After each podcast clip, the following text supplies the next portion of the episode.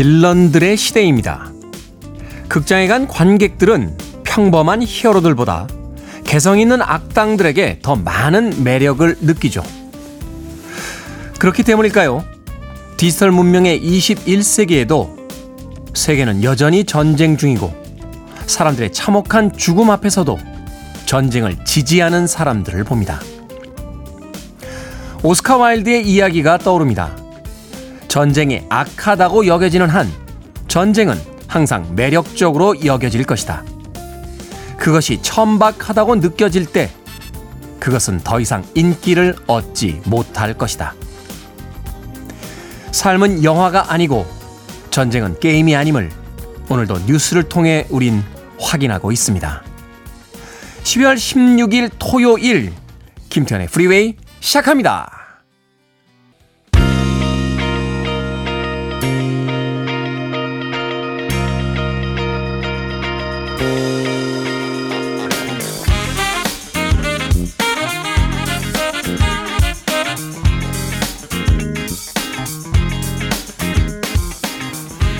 빌보드 kid의 아침 선택 김태훈의 프리웨이 저는 클 태 자 쓰는 태디 김태훈입니다.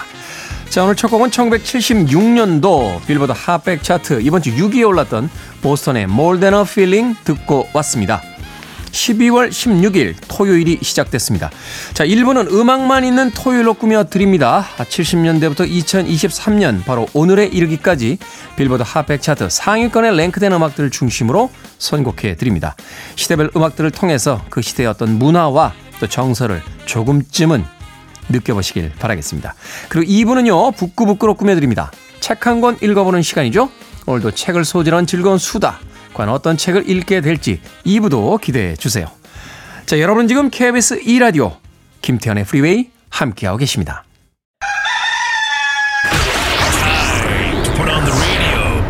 김태훈의 프리웨이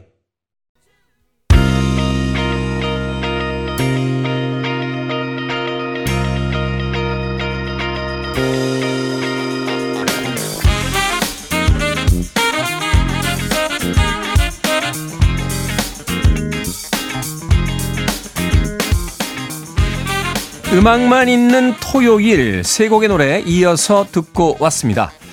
1989년도 빌보드 핫백 차트 이번 주 9위에 올라있던 New Kids on the Block의 This One's for the Children 그리고 이어진 곡은 1995년도 같은 차트 1위에 올라있던 머라이어 캐리와 Boyz II Men이 함께한 One Sweet Day 그리고 1980년 역시 빌보드 핫백 차트 이번 주 10위에 올라있던 Air Supply의 Every Woman in the World까지 세 곡의 음악 이어서 들려드렸습니다. 서미숙님 반갑습니다. 오랜만이에요 라고 하셨는데 그러니까요. 어디 갔다 이제 오셨습니까? 그동안 바쁘셨나 봐요. 자 하승현님 테디 오랜만에 듣습니다. 평일 출근길이 아닌 오늘인데 듣고 있는 지금이 제게는 도전이며 위로입니다. 라고 하셨는데 뭐 위로까지는 이해합니다만 라디오 방송 들으시는 게 도전까지 되시는 겁니까? 평일뿐만이 아니라 주말에도 여러분들과 함께 합니다. 좋은 음악들 들으러 어, 주말에도 라디오 꼭 켜주시길 부탁드립니다. 0467님, 테디 아저씨, 올해도 며칠 남지 않았네요. 모든 분들 건강하게 마무리 잘 하셨으면 좋겠습니다. 하셨습니다. 올해도 별로 남지 않았네요. 2주 남았군요. 2주. 그죠? 2주. 2주밖에 남지 않았습니다. 야, 2023년 시작된 게 엊그저께 같은데 2주밖에 남지 않았다. 아, 올 한 해도 정말 정신없이 흘러갔군요. 자, 뭐 뜻한 바를 다 이루신 분도 계시겠습니다만 그렇지 못한 아쉬움에 또 2023년도 가는구나 하는 우울한 마음 가지신 분들도 계실 것 같습니다. 건강만 합시다. 건강만. 음, 건강을 조금 잃으신 분들은 다시 건강해지시고요. 지금 건강하신 분들은 계속 건강했으면 좋겠습니다. 아파 보면 알잖아요. 우리가 추구했던 그 수많은 가치들, 인생의 어떤 목표들, 옆 사람과의 어떤 불화, 다툼, 미움, 다 부질없다는 생각을 하게 됩니다. 내가 아프고 건강하지 않으면 그 모든 것들이 무슨 의미가 있겠습니까? 중국을 통일했던 뭐 시황제나 아, 지혜에 있어서는 더 이상 비교의 대상이 없었다는 솔로몬 같은 그런 역사와 신화 속의 위대한 인물들도 사실은 다 세상을 떠나고 또 아픈 순간들을 맞이했을 때 그게 무슨 의미가 있었겠습니까? 예.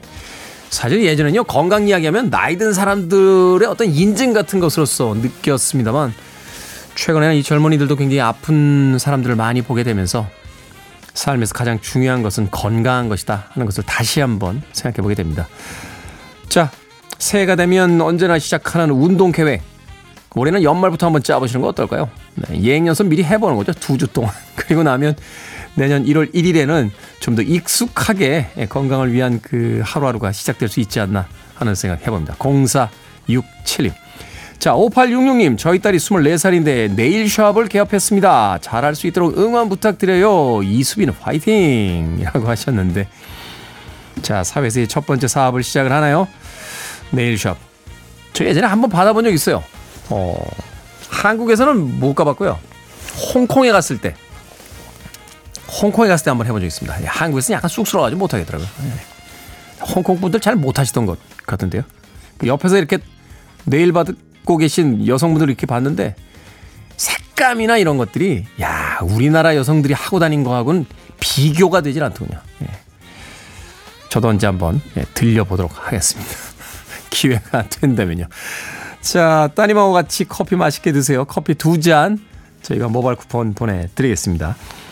자 음악 듣습니다. 2003년으로 갑니다. 빌보드 핫백 차트 이번 주 1위에 올라있던 아웃캐스트의 헤이야 그리고 99년도 역시 같은 차트 이번 주 13위에 올라있던 루베가의 mambo 넘버 5까지 두 곡의 음악 이어드립니다.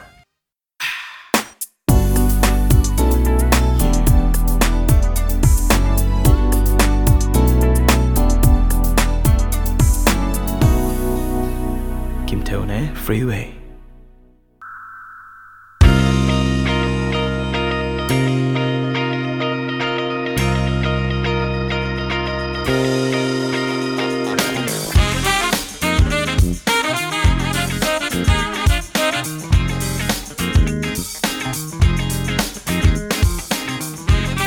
빌보드 Kid의 아침 선택 KBS 2라디오 김태훈의 프리웨이 음악만 있는 토요일 함께하고 계십니다.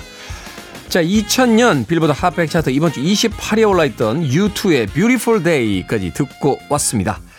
8050님 남편이 요즘 일하는 게 힘든가 봐요. 말도 없고 웃음도 적어졌습니다. 그저 맛있는 반찬에 따뜻한 밥 해주며 다 먹는 동안 곁에 있어주는 게 제가 할 수 있는 일이네요. 라고 하셨습니다. 그 얼마나 큰 일입니까? 가끔 일하다 보면 그럴 경우가 많잖아요. 어, 입맛도 돌지 않고 기운도 빠지고 내가 지금 뭐 하고 있나 하는 자괴감도 듭니다만 그럴 때 누군가가 나를 위해서 따뜻한 밥 한 공기 그리고 그 밥을 그냥 차려주고 덩그러니 놓아둔 채 어디 가는 게 아니라 그 옆에서 그 식사할 때까지 같이 앉아 있어 준다는 거. 그거 굉장히 중요한 일 아닌가 하는 생각 해보게 됩니다.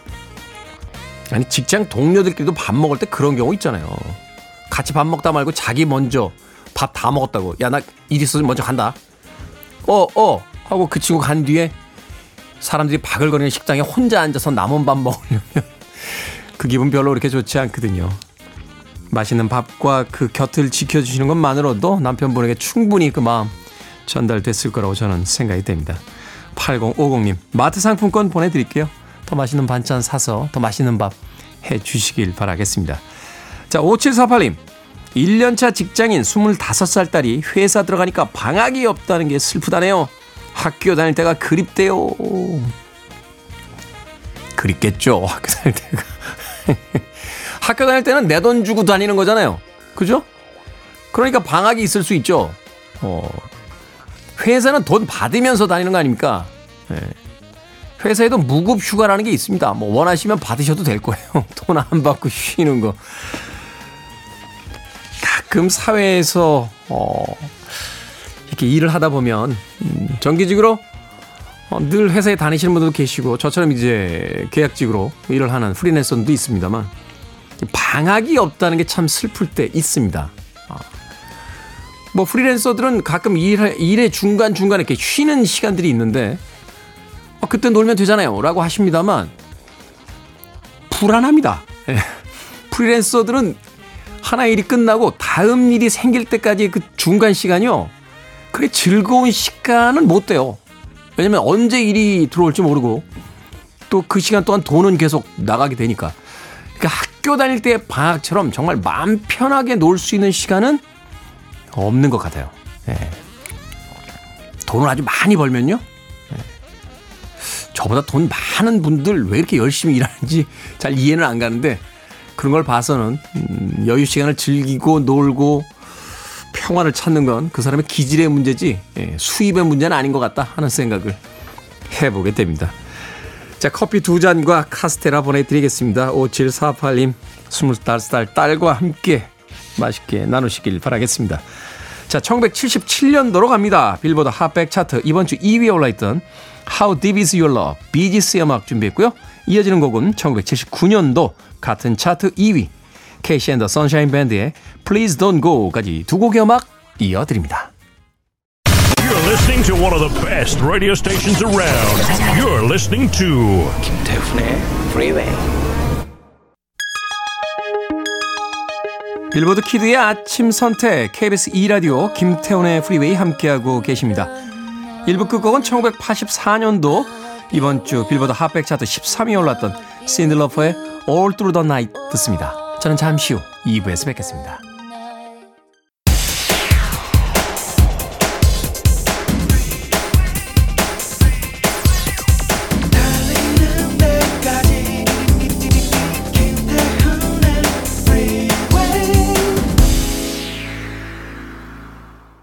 김태훈의 프리웨이 12월 16일 토요일 2부 시작했습니다. 2부 첫 곡은 NSYNC의 Home for Christmas 들려드렸습니다. 자, 2부는요, 예고해드린 대로 잠시 후 북끄북끄로 꾸며드립니다. 오늘은 또 어떤 책을 가지고 즐거운 수다를 떨어볼지 잠시 후에 만나봅니다. I want it. I need it. I'm desperate for it. Okay, let's do it. 김태훈의 Freeway.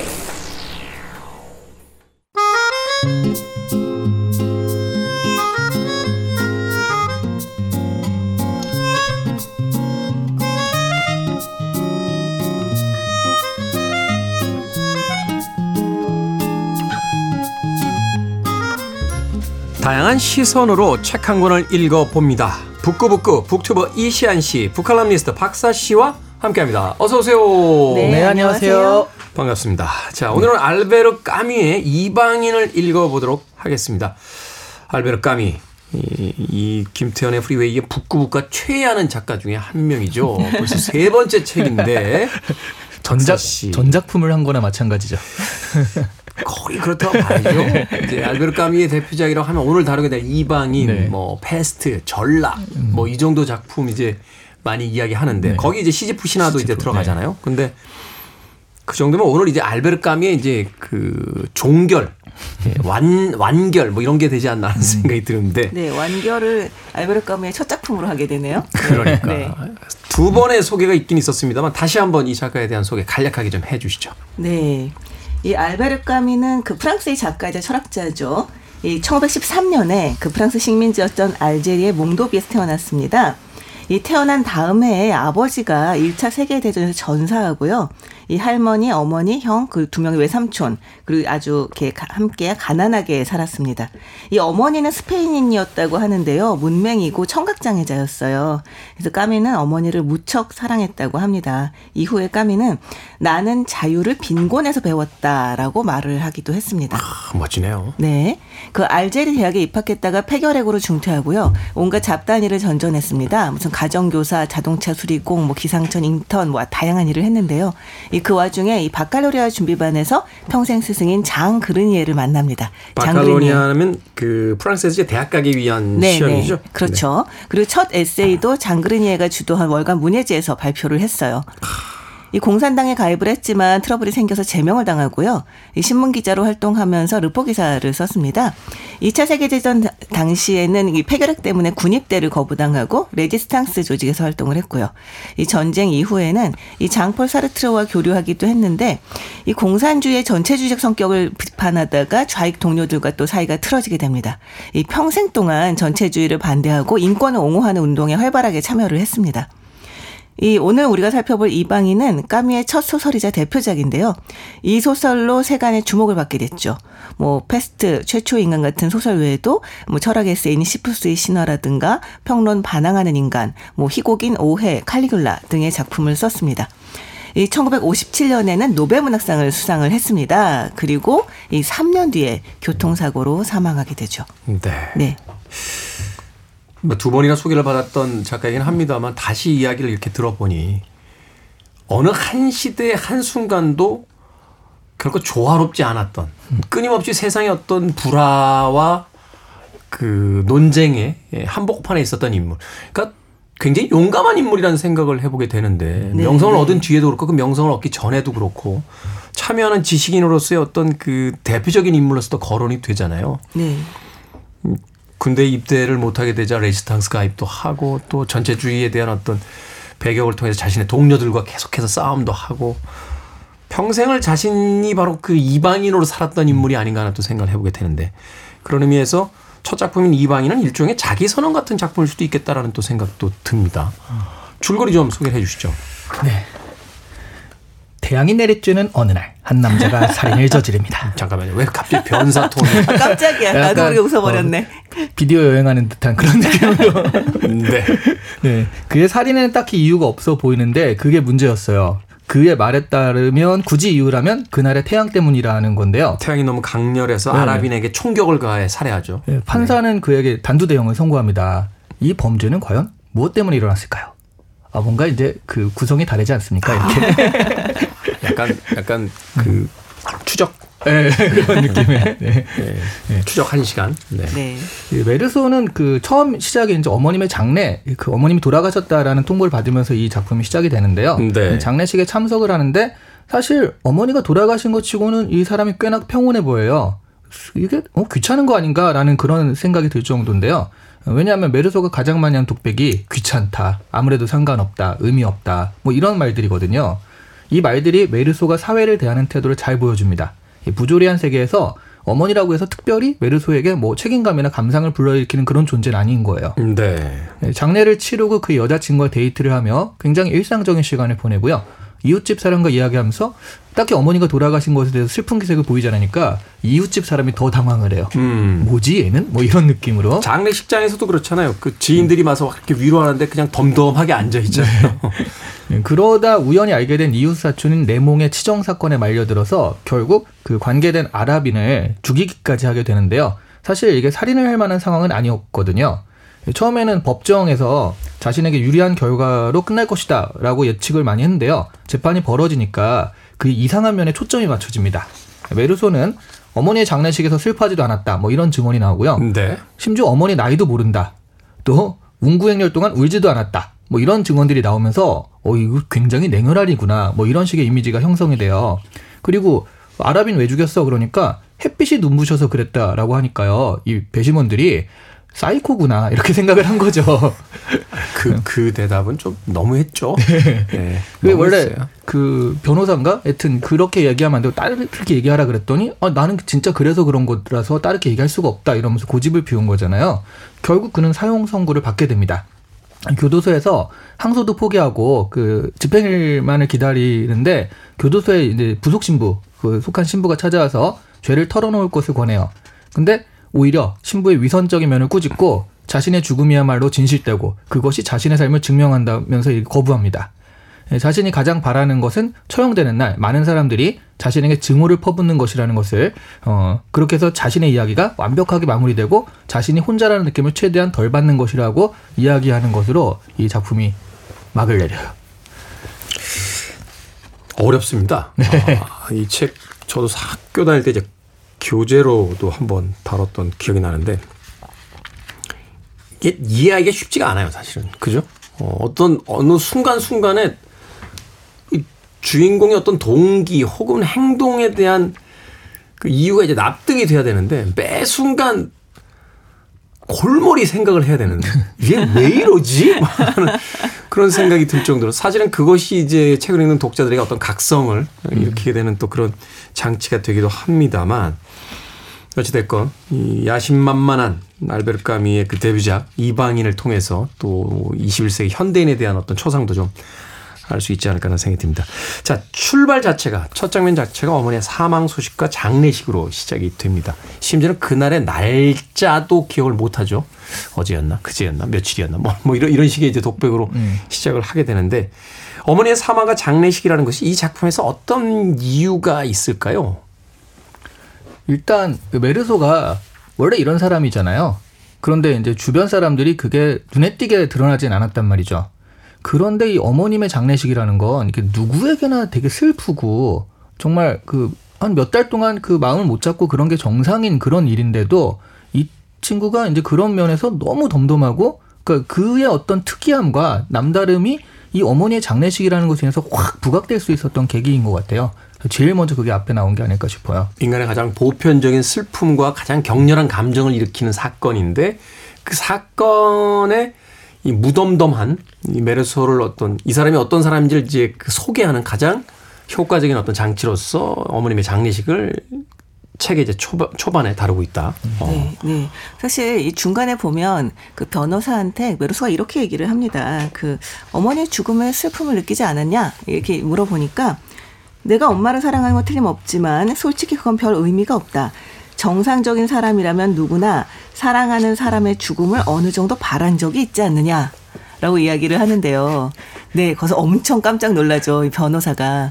그러니까 이 메르소의 반응이라고 하는 것이 주변 사람들이 예상하거나 혹은 당연히 이럴 것이다라고 하는 범주를 좀 많이 벗어나 있는 건 사실입니다. 네. 그리고 마지막에 그런 얘기를 해요. 그러니까 계속 이제 메르소는 그, 앞, 그 어머니의 그 장례식도 관찰하는 듯한 뭐 이렇게 머리 떨어져 있는 듯한 이 자세를 계속 취하고 있는데요.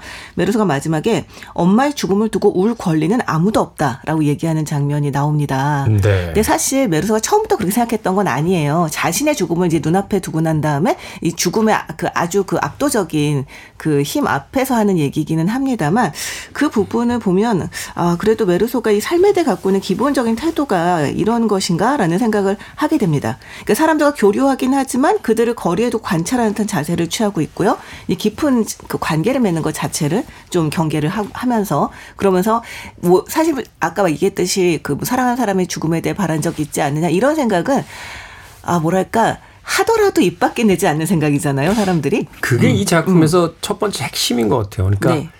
많은 사람들은 사회적 관계 또 사회 속에서 살아가기 위해서 생각은 하지만 입 밖으로 내지 않는 것들. 네이 메르소는 그런 데 있어서 어떤 자기 검열이 없잖아요. 없어요 어, 그냥 거침없이 생각나는 대로 느낀 대로 다 이야기해 버린다는 것.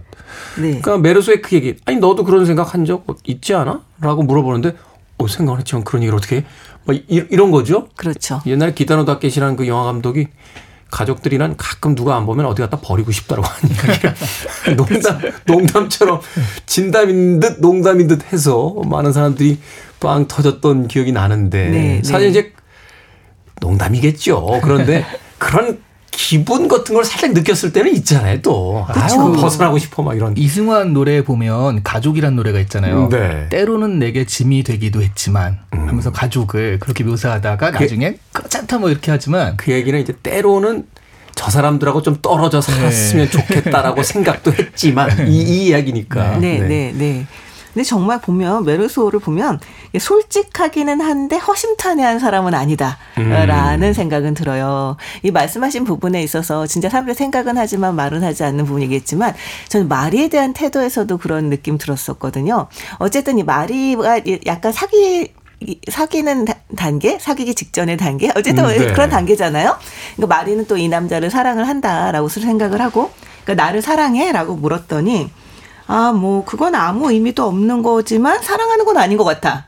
어, 라고 이야기를 하고, 이게 이게 그냥 어 사랑이 가만히 하면 되지. 그건 그치. 구구절절이 뭐라. 어? 아, 그러니까요. 아니, 그냥, 아, 그래? 그럼 너는 날 사랑해? 뭐 이렇게 물어볼 수도 있고, 약간 뭐 이렇게 좀 약간 이렇게 돌려서 말할 수도 있거나, 뭐 생각, 뭐 조금만 나에게 시간을 줘라고 할 수도 있는데, 굳이 곰곰이 생각한 다음에, 음, 그건 아무 의미도 없는 감정이야. 하지만, 그러니까. 널 사랑하는 것 같진 않아. 하지만, 뭐 너랑 결혼할 순 있어. 왜냐면, 중요한 일이 아니니까. 이런 식으로 얘기를 하는 거죠. 그 요새 젊은 세대들에게 이런 대목이 이제 등장하면 뭐 설명 X, 진지 X 뭐 이렇게 이야기하잖아요. 그러니까 아니 뭐 거기서 그걸 구구절절히 설명을 하냐고. 그러니까 네. 그러니까 이 사람의 social skill이 없잖아요. 지금 보면. 맞아요. 전혀 없죠. 그리고 네. 또 그걸 가지려고 하지 않아요. 네, 네, 네.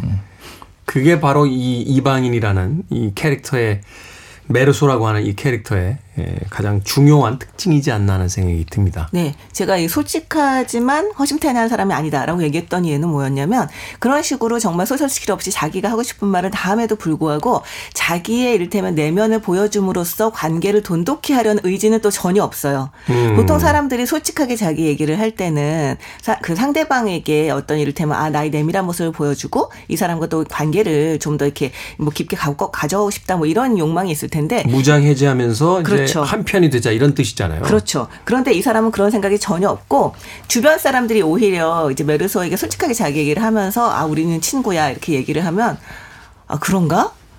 뭐 난 별로 그렇게 생각하지 않지만 그렇게 생각하든가? 약간 이런 식의 아주 냉랭한 태도를 보이죠. 계속. 자, 그런 메르소는 과연 어떤 이유 때문에 이런 사건들 속으로 휘말리게 되는지 음악 한곡 듣고 와서 어, 다시 이야기 나눠보도록 하겠습니다. 바바라 루이스의 음악 중에서요. Hello Stranger 듣습니다. 바바라 루이스의 Hello Stranger 듣고 왔습니다. 빌보드 Kid의 아침 선택 KBS 2라디오 김태훈의 프리웨이 북끄북끄 박사씨 이시한 씨와 함께 알베르 까뮈의 전설적인 데뷔작 이방인 읽어보고 있습니다. 자, 뫼르소. 뫼르소를 비롯한 등장인물들 얘기를 조금 해볼까요? 이 뫼르소는 어떤 캐릭터다라고 딱 두 분께서 정의 내릴 수 있으실 것 같습니까? 어, 미국 드라마 빅뱅 이론 중에 네. 그 주인공 역할을 하는 쉘던 쿠퍼라는 친구가 있거든요. 대박이죠. 네. 그 캐릭터 정말 대박이죠. 네. 네. 그 캐릭터의 원형 같은 느낌이 왜냐하면 social skill이 전혀 없고 자기 생각을 그대로 말하며 그러니까 저 내가 말한 게 저 사람한테 무슨 감정을 일으킬지도 잘 모르고 저 사람 그러니까 이 쉘던은 사람들의 감정을 읽고 표현을 알아채는 게 되게 어렵다라고 얘기를 해요. 그러니까 음. 단절돼 있는 거잖아요. 그렇죠. 예, 그러니까 딱 그런 느낌인 거죠. 그, 그러니까 이게 사실은 영 쉘던이라고 거의 맞아요. 쉘던도 있죠. 저 앞에 프리콜도 나오고 나왔는데 그 캐릭터 보면 아 오늘 날씨 참 좋지. 그러면 어, 오늘 날씨 기온은 몇 도고 뭐 습도가 있는데 어제보다 뭐 어쩌고 뭐 이런 걸 다. 네. 날씨가 참 좋지라고 하면 어 오늘 날씨 참 좋다. 이렇게 대답해 주면 되는데 네. 그렇지 않아. 어제보다 1도가 낮고 습도는 더 올라갔고 그러다 보면 어제보다는 짜증나는 뭐 불쾌 지수가 더 높겠지. 뭐, 뭐 이런 걸 막 계속 얘기하니까. 사람 얘기해 놓고 나니까 나갔다 약간. 근데 메르소가 그런 게 있는 것 같아요. 그러니까 그러니까 자신의 그 쉘던도 자신의 욕망과 자신의 생각을 그대로 직설적으로 내뱉는 그런 캐릭터잖아요. 네. 여기서도 마찬가지로 그러니까 자신의 어떤 생각, 욕망, 사회 관계 속에서 맡고 있는 역할보다는 자신의 욕구를 먼저 얘기하고 거기에 충실한 인물이라는 거죠. 음. 이게 실존주의식으로 말하면 실존이 본질보다 선행하는 인물이다 이렇게 말할 수가 있는데요. 네. 그 자신이 맡아야 할 어떤 사회적 역할보다 그와 상관없이 그저 자기가 하고 싶은 일을 하는 인물이다 이렇게 볼 수 있을 것 같아요. 한편으로는 이제 사회적인 어떤 관계 속에서의 자기 역할을 이제 받아들이지 못하는 거죠. 네. 어. 네. 그렇긴 한데 저는 이게 한마디로 설명하기 좀 어려운 복합적인 인물이다라는 생각이 좀 들었던 게 굉장히 좀 무심하고 타인에게 관심이 없는 듯 하지만 이 메르소가 사람들을 묘사하는 방식을 보면 또 그렇지만도 않거든요. 예를 들어서 메르소가 그 자기 집 발코니에서 거리를 내다보면서 시간에 따라서 풍경이 바뀌는 것을 이제 그 묘사하는 장면이 나옵니다. 근데 거기서 이런 얘기가 나와요. 동네 영화관에서 관객들이 쏟아져 나오는 걸 보면서 이렇게 생각합니다. 그중 젊은이들의 몸짓이 평소보다 더 단호해진 것을 보고 모험 영화를 보았구나 생각했다라고 얘기하는데요. 아, 맞아요. 엄청 섬세한 시각이거든요. 그 옛날에 성룡 영화나 이런 거 보면 맞아요. 극장 나올 때 어깨 힘주고 나오잖아요. 한 명만 걸려봐. 뭐 이런 거 나오는데 네, 네. 다들 힘주고 나오면서 어깨. 그쵸. 그 예- 옛날에 패왕별이 영화 있었잖아요. 네. 그거 나올 때 다들 대왕마 이러면서 나왔어요. 네. 근데 사실 그걸 보면서 아, 저, 그러니까 나오는 사람들의 태도를 보면서 무슨 영화를 봤구나라는 거를 이제 관찰할 정도면 굉장히 섬세하게 사람들을 보고 있다는 얘기인데요. 근데 아주 그 일종의 무기력 그런 거에 이 섬세함이 좀 가려져 있는 거죠. 이런 구절이 나오거든요. 나는 생각했다. 오늘도 여전히 길고 지루한 일요일이었고 이제 엄마는 땅속에 묻혔으며 나는 다시 일하러 갈 거고 결국 달라진 건 하나도 없다. 라고 이게 얘기를 합니다. 음. 근데 사실 이 이야기, 이 책에서 마리야말로 이제 이를테면 메르소의 매력을 가장 잘 이제 바라보고 있는 사람인데요. 그 마리가 이렇게 얘기를 합니다.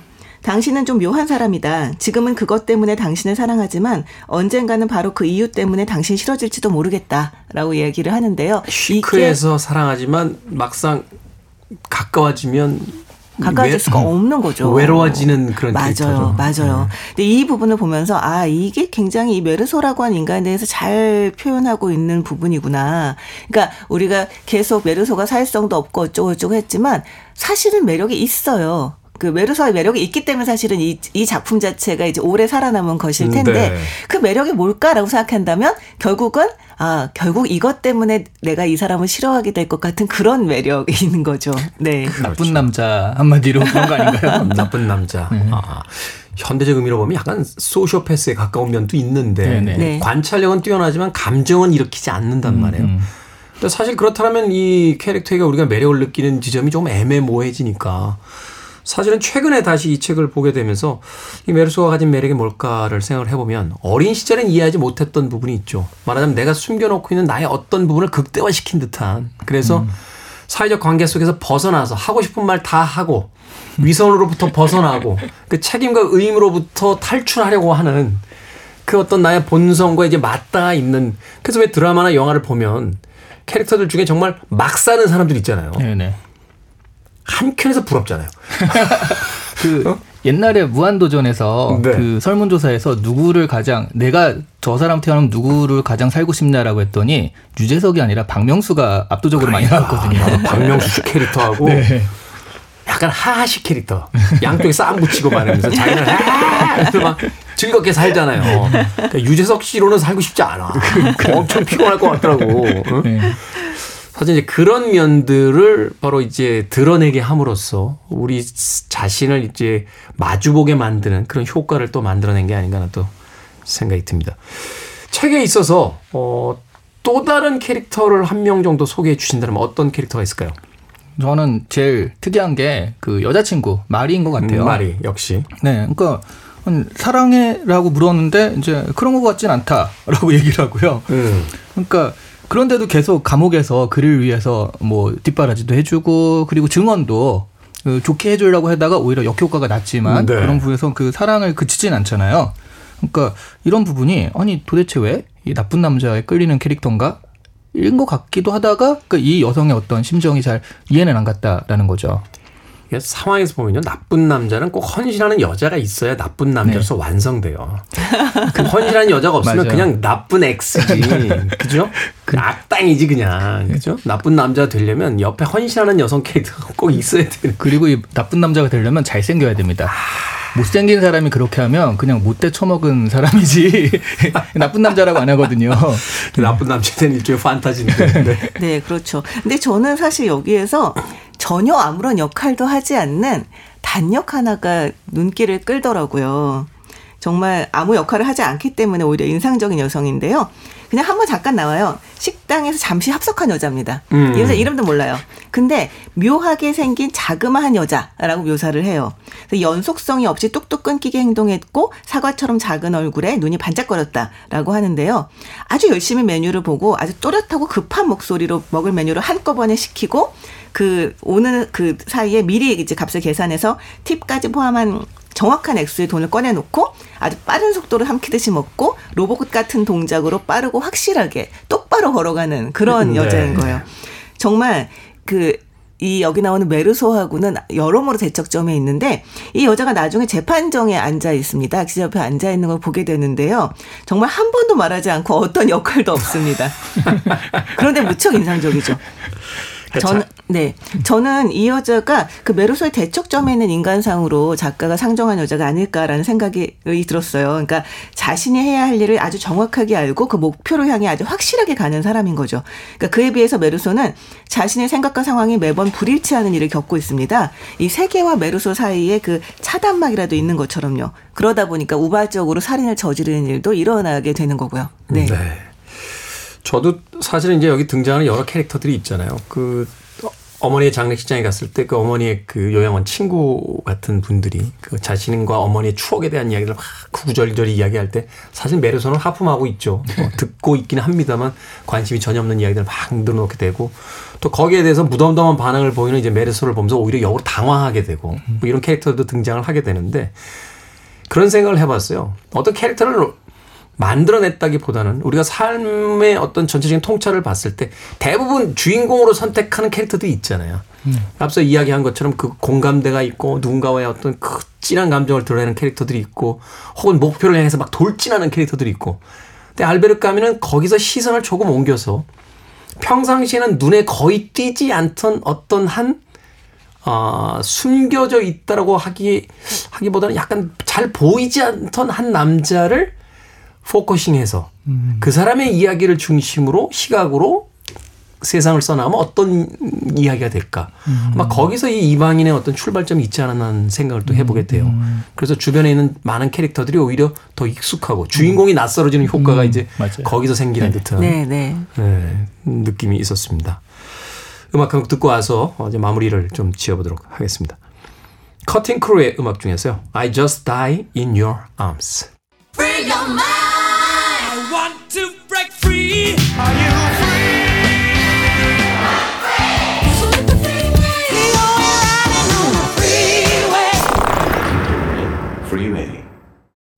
빌보드 Kid의 아침 선택 KBS 2라디오 김태훈의 프리웨이 북끄북끄 박사씨 이시한 씨와 함께 오늘 알베르 까뮈 이방인 읽어보고 있습니다.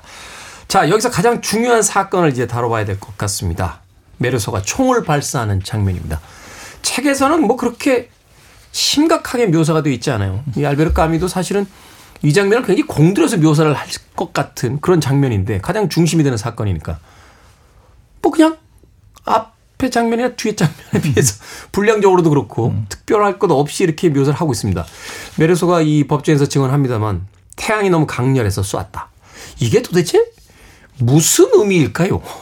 아, 근데 저는 이 태양이 강렬해서 쐈다는 말이 약간 납득이 됐던 게 너무나 태양을 잘 묘사하고 있어요. 음. 여기 보면 그런 얘기가 나오거든요. 그 어머니, 그 장례식 때일 때도 굉장히 태양 때문에 고통받는 장면이 처음에 나오는데 여기에서 엄마를 땅에 묻던 날에 바로 그 햇볕이었다라고 얘기하는 장면이 나옵니다. 그러면서 이 태양 때문에 너무 이렇게 막 그 정신이 혼미해지는 어떤 상황들을 되게 집중적으로 묘사를 하고 있고 결론적으로 아 정말 그것을 벗어나기 위해서 뭐든지 할 수 있을 것 같은 그런 태양인데 사실 사람들 그러니까 일테면 그냥 이성적인 사람들이라면 다른 사람을 죽여서 그걸 벗어날 수 있다라는 생각을 당연히 안 하죠. 네. 하지만 그런 판단조차도 하지 못하게 하는 그런 고통, 그러니까 불가해한 선택을 하게 만드는 그런 고통을 묘사를 한 게 아닌가. 저는 그런 부분에서 좀 납득이 되면서 봤어요. 네. 그렇군요. 납득이 저는 되네요. 저는 총을 쥐어주면 안 됩니다. 저는 무슨 일이 벌일지 모르겠습니다. 대한민국은 총기 규제 국가입니다. 네, 네, 다행입니다. 네. 근데 주의하시기 바라겠습니다. 저렇게 납득이 된다는 것 자체가 저는 작가 의도에서 벗어난 거라고 보긴 해요. 아 납득이 되면 네. 그 알베르 까미가 이 사람을 아까 말씀하셨던 낯설게 하기. 보통 주인공을 우리가 이해 가능한 캐릭터로 만드는 건 주인공에 이입하기 쉽게 하는 거잖아요. 그렇죠. 예. 근데 지금 여기는 주변 사람들한테 이입은 되지만 주인공한테는 계속 어 그래도 뭔가 좀 이해하려고 주인공이니까 하다가도 이 사람이 말하는 걸 보고 튕겨져 나오게 계속 만들고 있거든요. 음. 그걸 극대화시키는 게 이게 아닌가. 왜냐하면 그 변호사가 너 가명을 위해서 그 살인 이유라도 좀 이렇게 좀 다르게 해라라고 했는데 그건 사실이 아니에요. 나는 태양 때문에 그 죽인 거니까. 라는 식으로 그 이게 진실이라고 고집을 피워요. 그러니까 이건 진짜인 거죠. 다만 네. 그 이유가 이러니까 이랬다라는 식으로 납득이 되는 순간 이 사람은 우리가 이해할 만한 사람이 되잖아요. 그렇죠. 그거를 이제 툭- 경계하는. 예, 가장 툭 그 치어내는 게 가장 극대화해서 쳐내는 게 살인의 이유로 이런 시덥지 않은 이유를 대는 것 자체가 일반인들은 도저히 이해할 수 없는 상황이니까 아. 이게 낯설게 하게 가장 극대화된 게 이게 아닌가 저는 그렇게 생각을 해요. 어, 저는 제가 제 별명이 친구 없는 자들의 친구거든요. 그러니까 뭐냐면 저는 그러니까 이런 사람들이 납득이 되고 이해가 되는 것 같아요. 그래서 그래서 저는 이 보면서 아 도저히 이해할 수 없다 이런 느낌이 아니라 오 그렇지 이렇게 외토, 생각할 수 있지. 외톨이들의 성자. 아니요, 성자는 당연히 아닙니다. 성자는 당연히 아니고요. 단지 이분들이 말을 하고 있는 것들을 저는 되게 납득하고 이해할 수 있는 어떤 그런 저도 아마 그런 기질이 있기 때문이 아닐까라는 생각도 듭니다만, 네. 아, 저는 그래서 한때 별명이 납득이었던 사람. 네, 납득이 가는 장면이기도 하거든요, 사실. 아. 네, 왜냐면 여기서 왜 태양일까를 생각을 해봤어요. 이 태양이 의미하는 게 뭘까? 물론 아무런 의미가 없음으로써 의미를 갖는 수도 있겠습니다만 또 한편으로 생각해 본다면 이 태양은 밝음이고 또 어떤 뭐 축복의 의미도 있고 사랑의 온정 뭐 여러 가지 어떤 긍정적 의미를 내포하고 있는 거잖아요. 그렇게 본다면 이 메르소가 태양이 너무 강렬해서 누군가를 살해했다라는 건 그가 그 소위 이 사회가 이야기하는 그 전통적인 가장 중요한 가치의 대척점에 있는 사람이 아닐까 하는 생각을 한 거거든요. 네. 그래서 그 밝은 태양이야말로 나를 가장 그 힘들게 하는 것이고 음, 말하자면 나의 어떤 본성을 가장 억압하는 것이기 때문에 거기에 대해서 총구를 겨누고 총알을 날렸던 건 아닐까 뭐 이런 생각 어, 납득하지 않습니까? 너무 이, 납득이가. 납, 이 납득이들 같이 얘기하려니 전 조정석 씨그 예. 영화에 나왔을 때 본인 캐릭터인 줄 아시는 거죠? 아, 네. 절 보고 만든 줄 알았어요. 근데 이게 부조리함이잖아요, 부조리함. 네. 그러니까 인과가 안 맞는 게 이 세계다라는 얘기를 계속하는 거잖아요. 네. 맞아요. 열심히 일했는데 성공 못했어. 이게 인과가 안 맞잖아요. 이게 사실은 인과가 맞으면 부조리가 안 되죠. 그렇죠. 어. 그러니까 그 부분을 좀 강조하는 자체로서의 어떤 그런 것만 봐도 우리는 사실은 그 작가의 의도를 납득한 거긴 하거든요. 그러면. 네. 사실 저는 이 부조리한 것이 세계를 좀 더 잘 묘사하는 방법이라는 생각은 들거든요. 100%다 이해되지 않는 것으로 또 이해시키는. 그럼요. 이 세상은 부조리해요. 그러니까 너무나 매끄럽게 잘 인간관계가 설명되는 글들을 보면 오히려 저는 거기서 튕겨 나오는 느낌을 받아요. 음. 이것이 이를테면 정말 세계를 묘사한 게 아니라 세계의 거울 그냥 말 그대로 평면화 시켜서 납작하게 눌러서 거울에 비친 모습만 보고 있는 것이 아닌가라는 생각이 드는데 이 작품 같은 경우는 그러니까 사실은 정말 말도 안 되는 얘기를 하고 있는 건 또 아니거든요. 보면 아까 아까 얘기를 했듯이 누구나 한 번쯤은 생각하지만 입 밖에 내지 않는 이야기들 혹은 어 살짝 어긋나 있는 이야기들 어, 여기에서 중요하진 않지만 이 사람에게 중요할 수도 있는 이야기들 이런 얘기들을 하는데 사실 이 삶이라고 하는 것은 그런 것들로 가득 차 있잖아요. 그렇죠. 네. 그런 이야기들을 통해서 우리 자신을 이제 돌아보게 하는. 우린 모두가 누군가에게 이방인이다. 어, 이해받을 수 없는, 이해시킬 수 없는 무엇인가를 가지고 있다. 이야기를 하고 있는 게 아닌가 하는 생각이 듭니다. 앞서도 이시안 씨가 잠깐 이야기 하셨습니다만, 그 이제 처음에 모든 걸 다 귀찮아하는 이 책에다가 갑자기 빵 터진 장면이었는데, 그 CF도 있었잖아요. 아무것도 안 했지만 더 격렬하게 아무것도 안 하고 싶다. 맞아요. 최근에 그 OTT에서 영화 한편 봤어요. 킬러라는 영화를 보는데 거기 주인공이 첫 번째 대사가 뭐냐면 아무것도 안 했는데 이렇게 지칠 수 있다. 이러면서 시작이 되거든요. 네. 그, 그, 그 대목하고 이제 맞물리면서 알베르카의 이 이방인에 대한 여러 가지 어떤 변형들 혹은 그, 그곳에서 이제 영감을 받은 주스킨트의 저는 향수 같은 작품의 그 주인공 그러니인가요? 그 캐릭터도 가, 가끔은 네. 이 까미에게서 영감을 받았던 것은 아닐까 뭐 이런 생각도 해보게 되는데 그 고전으로서의 알베르 까미의 이방인 오늘 읽어봤습니다. 자, 두 분의 한 줄 추천사 아, 받겠습니다. 예, 알베르 까미가요. 1960년에 교통사고로 갑자기 죽게 돼요. 근데 그 전에 인터뷰를 했었는데 자동차 사고로 죽는 것보다 더 의미 없는 죽음은 상상할 수 없다라는 말을 남기고 교통사고로 네. 죽은 거죠. 예. 그냥 제 추천사는 그거예요. 이런 사람이 쓴 책입니다. 네, 인생의 아이러니의 끝을 달려서 그러게요. 네. 어, 그 유명한 작품을 읽는 데에는 그 내가 상상했던 것과는 다른 것을 만나는 재미가 있습니다. 네. 워낙 유명해서 이미 알고 있는 것 같았던 그 내용이 그 내용이 아니라는 것을 한번 확인해 보는 기회를 가지시기 바랍니다. 네. 네. 이미 다 알고 있다라고 생각했던 것들에서 낯선 것을 발견한 즐거움 그리고 다 알고 있다고 생각해서 안 읽었던 책을 한 권 clear하는 재미 자 그 재미가 또 이 책에 있다고 추천사를 남겨주셨습니다. 자 북끄북끄 오늘은 알베르 까뮈 이방인 읽어봤습니다. 다음 주에는 프랑스와즈 사강의 슬픔이여 안녕 읽어보도록 하겠습니다. 두 분과는 인사 나누겠습니다. 고맙습니다. 네, 감사합니다. 고맙습니다. 음악 듣습니다. 트레이시 체프만의 Give Me One Reason.